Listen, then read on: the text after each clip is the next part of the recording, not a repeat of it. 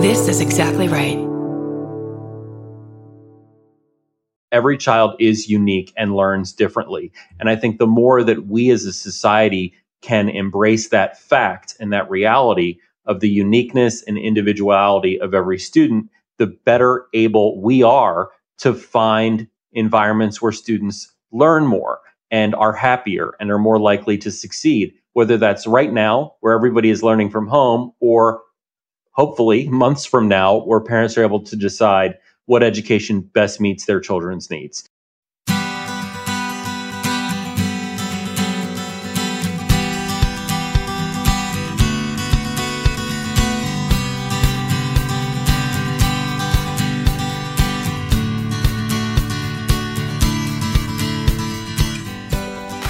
Welcome to the Parent Footprint Podcast with Dr. Dan. I'm Dr. Dan, your host, and let me tell you about our mission at Parent Footprint.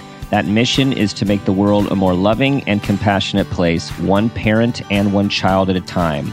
We believe the key to raising happy, healthy, and engaged kids is for parents to seek the same in their own lives happiness, health, and engagement. At Parent Footprint, we believe that awareness is the foundation for your vision of successful parenting. And with increased awareness and intention, we can be purposeful about leaving a healthy footprint on our children. Today's show is called The School Choice Roadmap with Andrew Campanella. And let me tell you about Andrew. Andrew is the president of the National School Choice Week, the largest public awareness effort in the U.S. focusing on opportunity in K 12 education. With the goal of informing parents of their school choice options, Andrew and the NSCW team work with more than 21,000 schools annually, along with thousands of organizations and homeschooling groups. Under Andrew's leadership, NSCW has experienced remarkable growth from 150 events and activities in 2011 to more than 40,000 in 2019. In recognition of his work, he was named the PR News Magazine by the PR News Magazine as the Event Marketer of the Year for 2015. Andrew's also the author of a new book, The School Choice Roadmap Seven Steps to Finding the Right School for Your Child, which is a guidebook that helps parents identify education environments that meet their children's needs.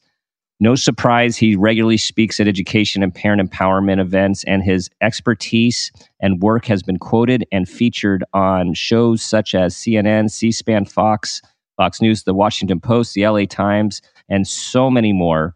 Um, he is out there spreading the news that we are going to talk about today, and I'm ready to get going. Andrew, welcome to the show. Thank you so much for having me. I appreciate it. So, as we were starting at the top of the show here before we started is um, let's just ground us where where we are in history right now and how this is such an interesting time for education um, now and maybe what's to come post coronavirus absolutely. And we're all going through this together to borrow a phrase that we've heard many many times on the news. And when it comes to the education of kids, usually when a parent decides to homeschool their kids or enroll their child in an online course or an online school, they've spent weeks, if not months, thinking about this, weighing the pros and cons, discussing whether or not they have the capacity to do it, evaluating the different resources that are available. In this case, 40 million students have, over the course of 24 to 48 hours, been enrolled essentially in home education, and their parents have not had time to prepare or plan for it. So there's a lot of uncertainty, there's a lot of fear, there's a lot of worry. And my message to parents is that yes, this is challenging, but you know your kids better than anybody else on this planet, and you can do this. Mm-hmm. Every school district, every school has its own resources available, but there are also resources available nationally that are completely free that families can access. So, parents, you can do this, and we can talk more about ways that families can um, acclimate to this changing reality. Yeah, 40 million. I mean, when you, I've read it, but when you say it, it just seems even larger. 40 million people. I mean, this is a, we all know we're sort of living in a sociological experiment right now, and, and probably one that many people would have loved to happen under better circumstances, right? Because there's the movement for online um, alternative ways of educating besides brick and mortar has been gaining steam for years now. Um, and with our increased technology, and now we are sort of forced into this new way of being, at least temporarily. Exactly. And, you know, I try to find silver linings in things, and there's really hardly any with the coronavirus because this is a global pandemic and we don't know what's next. And that's the scariest part about it. The good news is that students today really get technology. They really understand it. If you hand an iPad or device to a young child, they almost instinctively know how to use it. So kids today are at an advantage when it comes to adapting quickly to online learning um, and and digital instruction. I think that is a good thing. Parents themselves may find it more challenging. So there's going to be a learning curve for many families. Yes, yes, and and um, while we're on that, why don't let's demystify it a little bit first? because there's a lot of people right who have just this didn't even come across their radar. Right, you send kids to school. They go get educated and then they come home and then maybe you manage their homework. So tell so tell folks what this what the different ways this kind of looks Okay, great question. And what I'll say first is the biggest challenge that families encounter when they start looking at homeschooling or online schooling, and this is whether they're looking at it during a normal time or whether they're forced into it now because of the pandemic, is two things. Number one, well, really three things. Number one, they worry that they can't do this uh, and they are not smart enough or they don't have the uh, ability to do it. And in reality, they do. Every parent can do this because they know their kids better than anyone else. You know your child's strengths, weaknesses, needs, all of those things and and you are the expert on your child. So have confidence. That's number 1. Number 2, families worry about whether or not they can actually replicate what a traditional school day or classroom looks like in their home. And the reality is they don't have to there is a lot of flexibility built into homeschooling and online learning. You can choose when to instruct your child. It doesn't have to be during traditional school hours. You can choose when your child logs in to most online courses. It doesn't have to be during uh, a set schedule that looks just like bricks and mortar education. The third thing I want families to realize is there are a ton of free resources out there for you.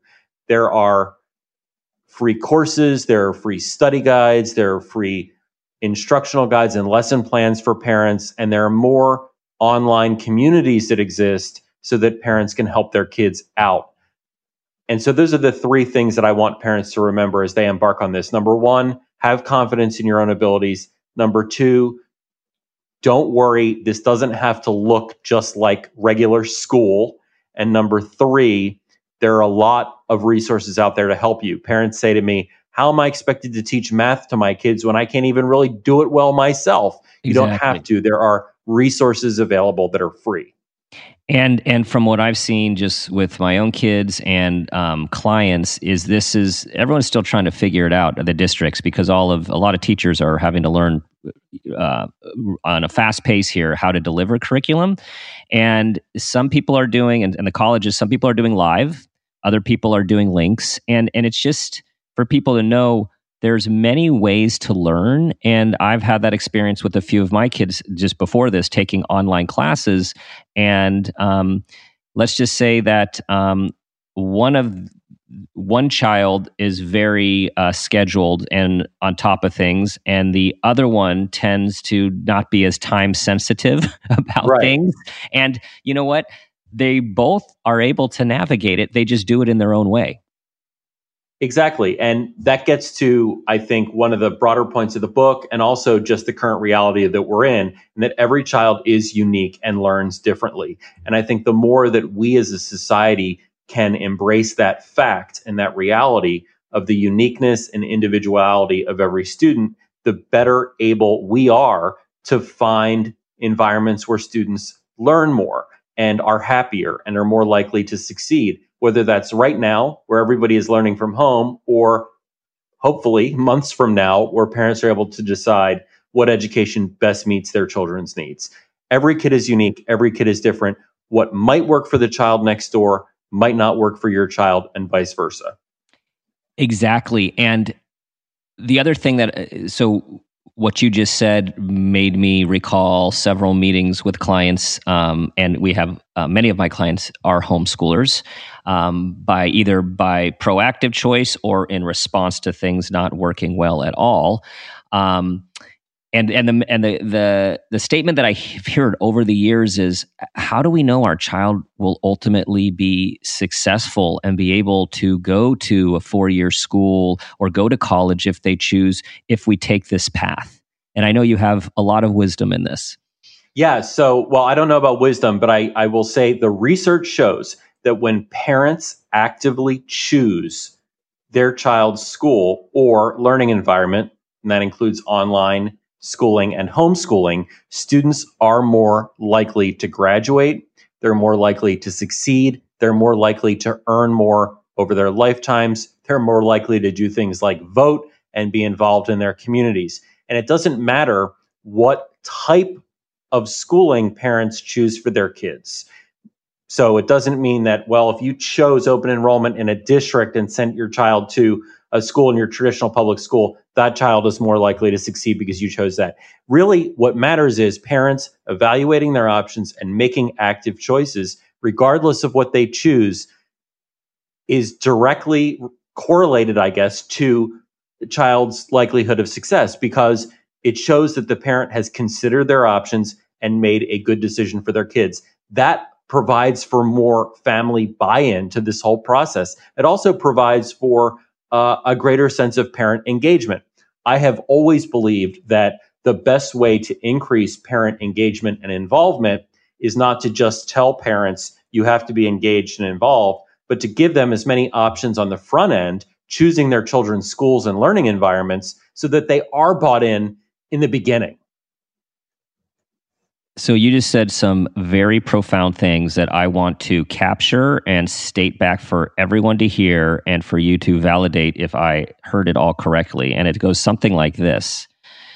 When parents choose their child's learning and schooling, there's an increased likelihood of graduation, success, um, income, satisfaction. And it's with these parents making active choices it not only increases buy in and engagement, it increases future success. Absolutely. You nailed it. That is exactly right. That's huge. I mean, it that is. is really huge. And that's why I think school choice, and when I talk about school choice, I'm not talking about one specific policy. I just want to make it clear. I'm talking about the act of choosing, the practice of going about and finding the right learning environment for your child. I think it's very, very powerful because we have to recognize, like you said in the beginning, happiness, health, and engagement. Those are important things. It's not just about how your child scores on a state test. It matters if your child is happy in school. There's another connection between curiosity and the acquisition of knowledge that's so important. And one of the ways kids are more curious is when they're happier in their learning environments. So I'm a big believer in the power of school choice, not because I think one type of learning environment is better than another, but just because I believe that if we can put kids in environments that are matched with what works best for them, we will see and we have seen greater success overall in the future. And I think that's what we should want for people, what we should want for kids and and their own self-determination, their own happiness, their own growth, their own development. Those are things that should matter. And that's why I'm a uh, firm school choice supporter and believer in all of this. And, and I want mm-hmm. more families to evaluate their options because I think that when more families go about the process of choosing their kids' schools, even if they decide to stay where they are right now, going through the process alone will help you and help your family. So, you happen to have written a book to help parents with just this thing. So, the uh, school choice roadmap, tell us, because we are going to go through this roadmap so people can get uh, the beginnings of information of how to understand their choices. Um, tell us how, how did the book come to be? Well, I have been asked for years through my work at National School Choice Week from parents to provide them with sort of a roadmap, not to, to use the title of the book, but a roadmap to helping identify how to go about choosing schools for their kids because we talk a lot during National School Choice Week and throughout the year about all the different options available traditional public schools, public charter schools, public magnet schools, private schools, online schools, and homeschooling, the six different options. Talk a lot about them, talk a lot about where they exist and what options exist in different states. Parents have said, after looking at that, all of this information is really helpful and it's great. But how do I get started and how do I actually go about choosing? And so I had for years tried to direct parents to different websites and resources. And what I found was that even though many of these resources were well intentioned, the advice they gave to parents was often too narrow. So, for example, going to a website that would encourage parents to choose schools based on a rating or a grade alone ignores a lot of what parents know about their kids. And just choosing a school based on a rating is not a predictor that your child will succeed there. There are a lot of personal factors that matter too. And so I wanted to put it all in one place information about the six different types of schools, as well as a practical roadmap that helps parents use what they know about their own kids and use what they know they want and need out of a school or learning environment for their child to help guide them in the process of making a choice. That's how this book came about. And um, I hope people get as much out of it uh, as they can. So some people might ask, do I really need a guidebook? And um, I'll answer that yes, because it can be so overwhelming um, just seeing what my clients have gone through, knowing what um, we have gone through with our own three kids with different learning profiles. And you don't know where to start. It's like, do I start with the school? public, private, online, hybrid, charter, um, d- name it. And then it's like, okay, but what do I need to know about my child beyond just my intuition? Is there anything else I need to dig deep? And so I've just seen so many people over the years stick with what I call familiar misery because at least we know it and not taking a step because it's just overwhelming and not knowing what to do first. I think that's a great point. And one of the things that I think makes it overwhelming is that education, even though it impacts everybody's life and certainly every child's life, is for many families the least user friendly field out there because there is so much jargon and there is so much education speak that it almost seems like, in some cases, folks don't want parents to get it.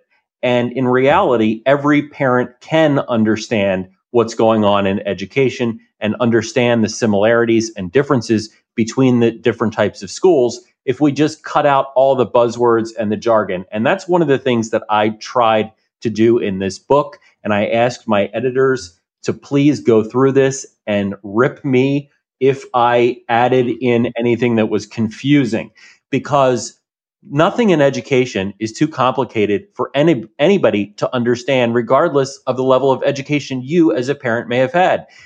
It is not rocket science to explain that one type of school does not charge tuition and you don't have to pay to send your child to it and another type of school does. So there's a lot involved in education that can be demystified and one of the goals of this book is to explain for example what is a charter school? What is a magnet school? What's an online school. How does it work? How do you get your kids into it? What can you expect? Is there transportation? Is there testing? Are teachers certified? Does that matter? Things like that. So that's of course extremely helpful because right away it's sort of the um, the dictionary, the glossary, the explanation of just the the facts that people need to know to have a foundation of what are my actual options.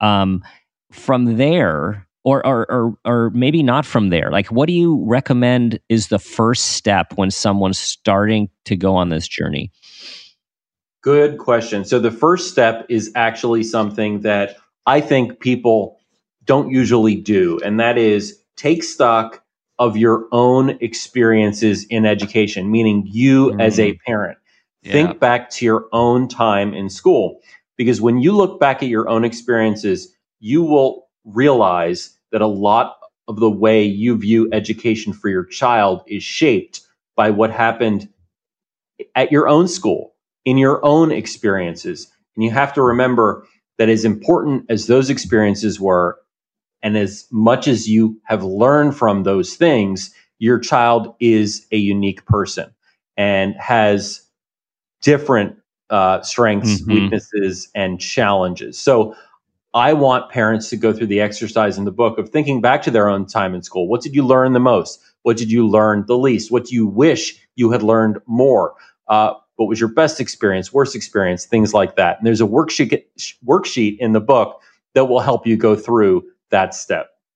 That is awesome because, as our listeners know, that is completely aligned with one of our key elements, which is a parent footprint, is to be aware right? Be aware of where we came from, be aware of how where we came from and what our experiences and beliefs are, how it impacts our parenting, both um, directly and indirectly.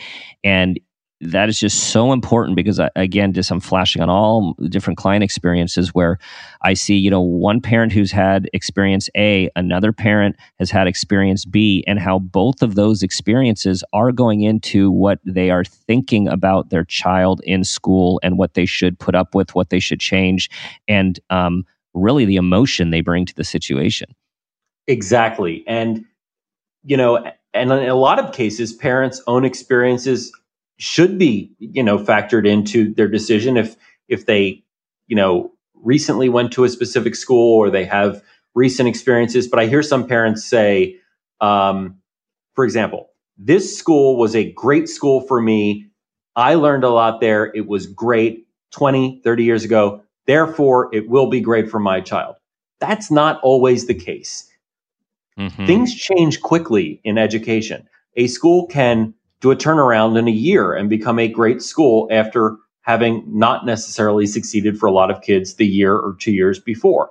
Likewise, schools can change leadership and can suffer in the course of a year or two, let alone 30. So you really have to look into uh, what the status of the school you went to, if that's what you're considering for your child, is now. So, based on what you said and the need to reflect and look at your own experiences, that's really the first three steps of this book. The first is thinking back to your own time in school. The second is looking and identifying your goals for your child as a person, not necessarily as it relates or as they relate to education. Um, talk about your hopes, your dreams for your child, your goals for your child. And then in step three, decide what you need and want from a school or learning environment. So before we mm. even dive into searching for schools, making lists and things like that, we're doing a lot of exploration, you know, in terms of what you want, what you need, what your experiences are, because those things will help you develop a list of priorities. And mm-hmm. that priorities worksheet and the book is filled with resources and worksheets and quizzes and things like that. So people can actually write in it or they can access free um, these worksheets on the website, which is schoolchoiceroadmap.com. That sets your search up so that you're focused on your child, which is the most important thing to do. Nice. And, you know, a lot of us have have thought, well, no, you know, this is our kids are in this kind of school, and yeah, it'd be great to have all this, but we just got to deal with reality. And what you're saying is like push that aside, push reality aside right now. And what are the things that you really think would benefit your child? Like, what are you really looking for? Right? Like, don't hold yourself back. Like, make that list of what you think would allow your child to learn and thrive.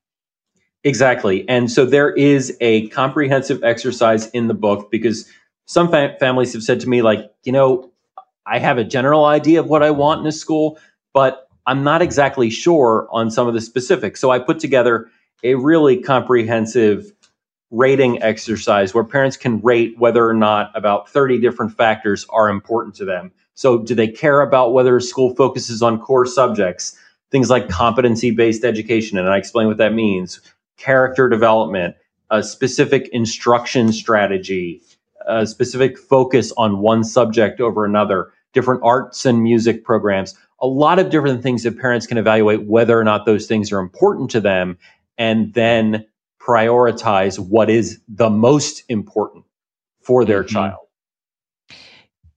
What are some common things that parents then are maybe surprised to learn that they care about or surprised to understand they are differentiating between schools on, on a few of these factors? One of the biggest things that I hear from parents, and this is completely true, is that we have been told over and over and over again as a society to focus a lot on class sizes and a lot of parents go into the school search process saying that they want to find a school with smaller class sizes. But once they actually evaluate what different schools offer and how they deliver instruction, in many cases, that becomes less of an important factor um, because they're looking at the school holistically and they're looking at all the different things that a school can offer. And so the size of the class um, isn't as big of a priority. I'm not saying it shouldn't be. I'm not saying that. I'm not weighing mm-hmm. in on the debate. I'm just saying mm-hmm. what parents have uh, have told me that they originally were focused primarily on that and school scores and ratings, and then mm-hmm. after they went and did school tours and asked questions and thought about their priorities, other things came into view that um, help balance out their their search process. So once they get into this, so they've gone through their three steps. Um, they're starting. They're, they're, understanding because of the um, understanding the facts about the different types of schools. How do you guide? How do you recommend parents start to actually look at schools and their options?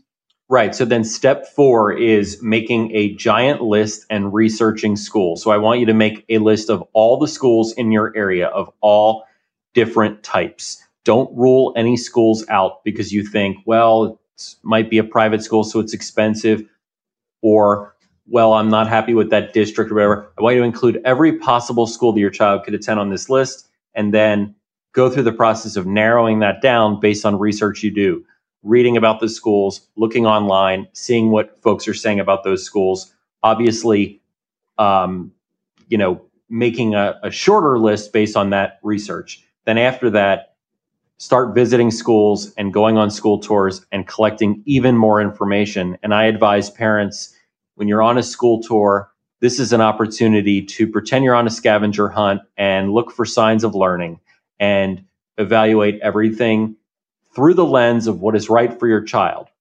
Um, and there are lots of different checklists that I offer that families can use when they're on a school tour, as well as some questions that parents can ask when they're visiting schools. Mm-hmm. And at the outset, um, you talked about the just all the positives about choosing. And one of the positives is family buy in, uh, child buy in. So, what is your recommendation and experience about when and how to include uh, kids, teenagers in this process? In many cases, it's a good idea, but it really depends on your family situation. I don't have a hard and fast rule on that because I feel like some families might need to change schools even though their child might, for social reasons or whatever, be happy there. And so I encourage parents to, you know, evaluate that case by case basis. If your child is on board with making a change and you know that, then certainly bring them along. But remind them, of course, that you are the decision maker as a parent. This is your decision because you are their guardian. Buy in is important for kids, but it should not be the only thing. So so so buy-in does not come to the top of um like top of the scale in terms of a successful transition from your perspective? I mean, I think you can have a successful transition without buy in, but it's definitely harder. I really think it's a case by case situation. For example, if your child is not learning in school and your child is not happy in school, and you both know this, you and your child, then yes, having your child go on the school tour with you, watch you go through the process, ask questions themselves, that is helpful. And having that buy in is a good thing. Now, if your child thinks that he or she is doing just fine in school and enjoys hanging out with his or her friends and likes going there and it's very social, but you realize that your child is not learning, or maybe your child is getting involved in things that you don't approve of, and you need to make a change, it might be harder to get buy in from your child. But ultimately, that's your responsibility as a parent. So mm-hmm. that's mm-hmm. why I say there's no strict rule, at least in, in my book, um, for including your child in the process because everybody goes through uh, this process at a different point in their child's education. This book is written for people, whether they're just starting out for their child's education in kindergarten or pre K, and all the way up to high school. If you need to make a change or if you've moved and you need to find a new school in your community, things like that. Mm-hmm. So I've made up this uh, this list, this really short list that I talk to clients about um, in these sorts of school situations. That goes something like this. There's like three categories on this list. There's on the top there is our child is thriving in school. In the middle there is it's good enough, and down below is our child is drowning and we need to do something immediately. How how do you take like what is good enough? Get, you, you, given your vast experience with schools and education and what you see with outcomes what could you say what is good enough? I mean i know it's a really tough question. Yeah that is a tough question. And i think okay so people evaluate things differently as you know dan and i'm sure you have clients who are willing to roll with the punches in situations where maybe they don't like the school lunch program, maybe they don't like some of the extracurriculars, but their kid is happy, their kid is learning, they see signs of success, and they're they're willing to say, okay, you know what? It doesn't meet everything I want in a school, but it's the best option we have, and uh, you know that's good for us. Now you have probably no other people who will say this is not perfect, and because it's not perfect, it's terrible and right. so people evaluate things very differently. I encourage parents to try to categorize things similarly. Is something an annoyance or is something actually impacting your child's learning? Mm. Now, if it's an annoyance, you might want to fix the situation and keep your child in that school instead of changing schools. If it's impacting your child's learning in a significant way, you need to evaluate whether or not you switch or try to make the situation better. Now, if your child is in danger or in harm, you need to pull your child out of that environment and find another option immediately. And I talk a lot about these three different categories um, in the book because it really determines whether or not you start the search process while keeping your child in the school or you pull your child out of the school and embark on the process at the same time. I want to be um, mm-hmm. clear that I don't think any parent should ever risk their child's health or safety um, with a quote good enough environment. It's not good enough if you think your child is in danger. Totally agree. Totally agree. That would be in the uh, drowning danger. Right. We need to do something immediately category. And yes. and with bullying and mm-hmm. things like that, those yeah. situations can get worse without parents knowing about them.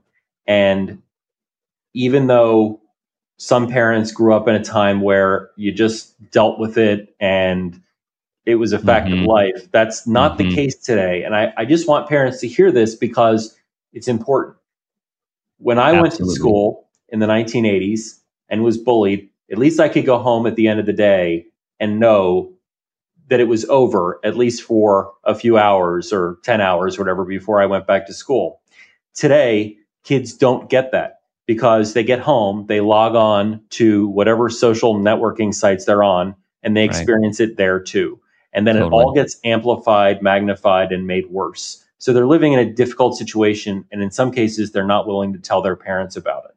So it is worse than it used to be because there is no respite for many kids. So I just want to bring that up only because I think there are people out there who think bullying is overblown and exaggerated. I'm not one of those people. I think it's serious. I think that technology, for all of its good uh, and beneficial uh, attributes, can also be harmful.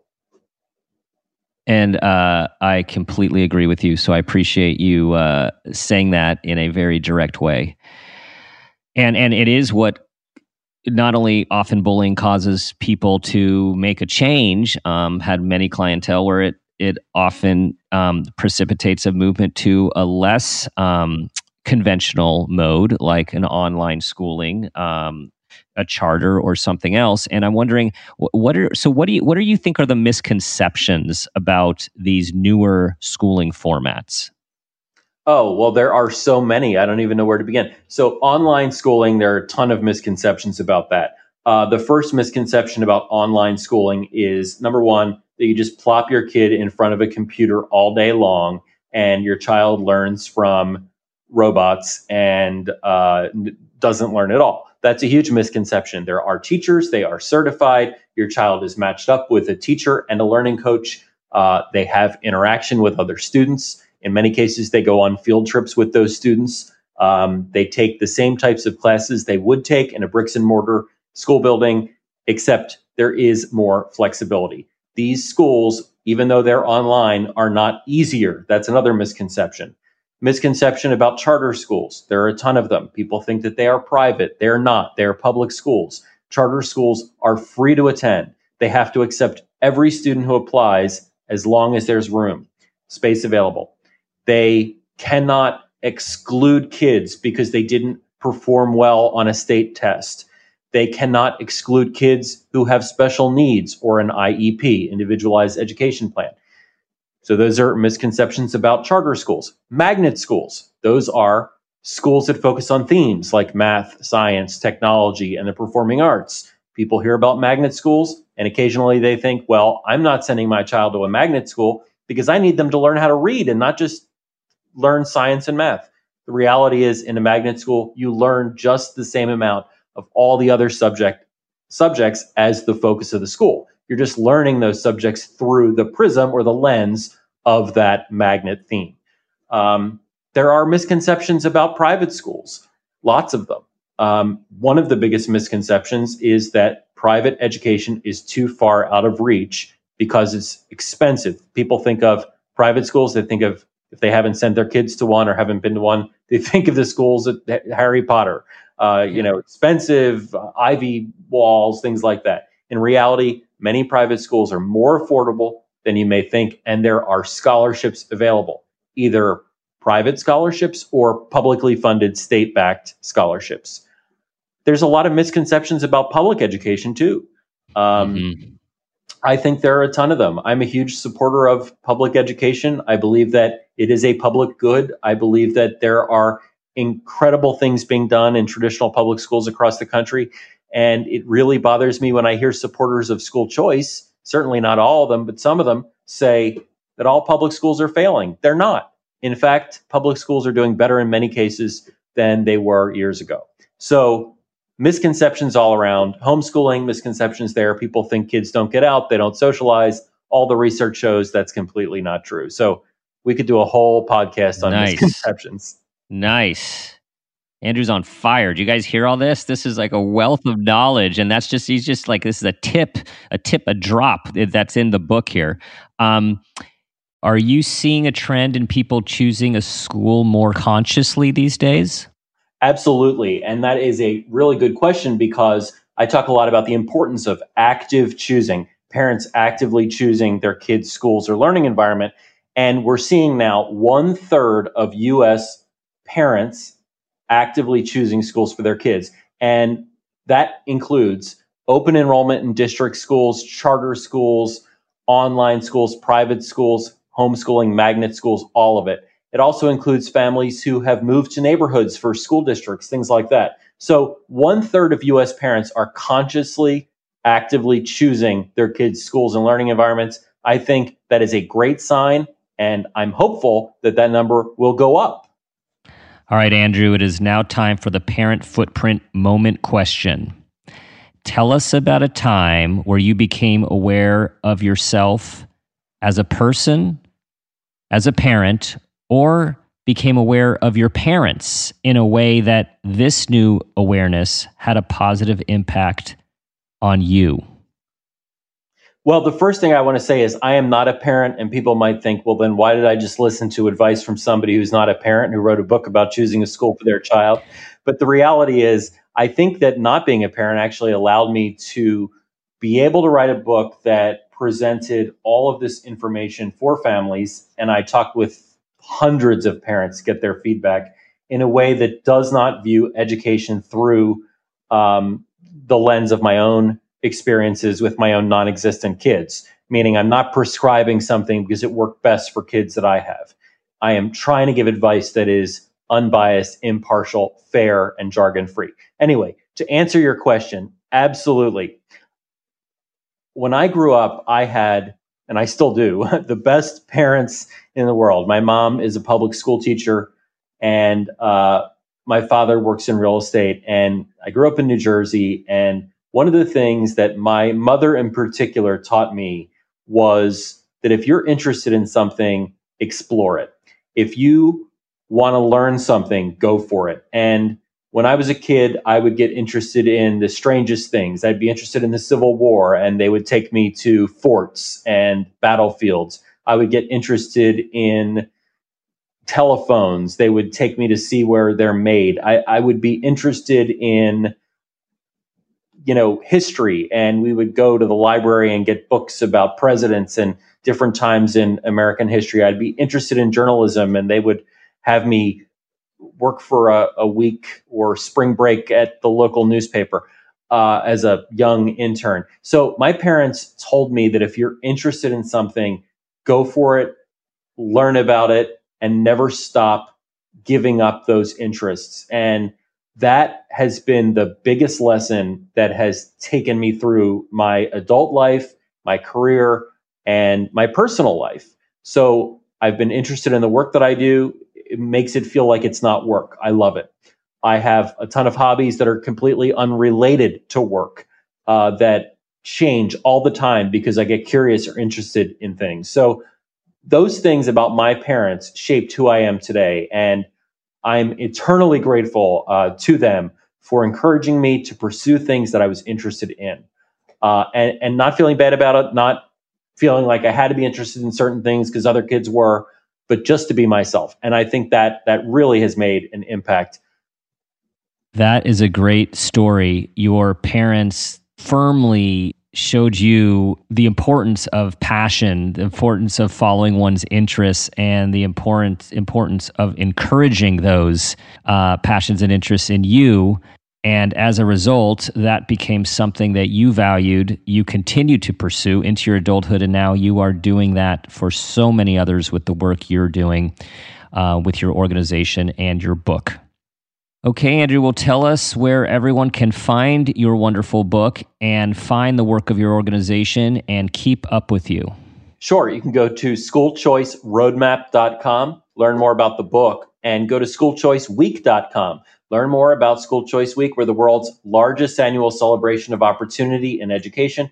Every January, it's a great time to look into schools for your kids. All right, everybody, that concludes our show for today. You know where to find us www.parentfootprint.com. Subscribe to our podcast, tell others about it. As always, focus on being the person you want your child to become and ask yourself the guiding question What footprint do you want to leave?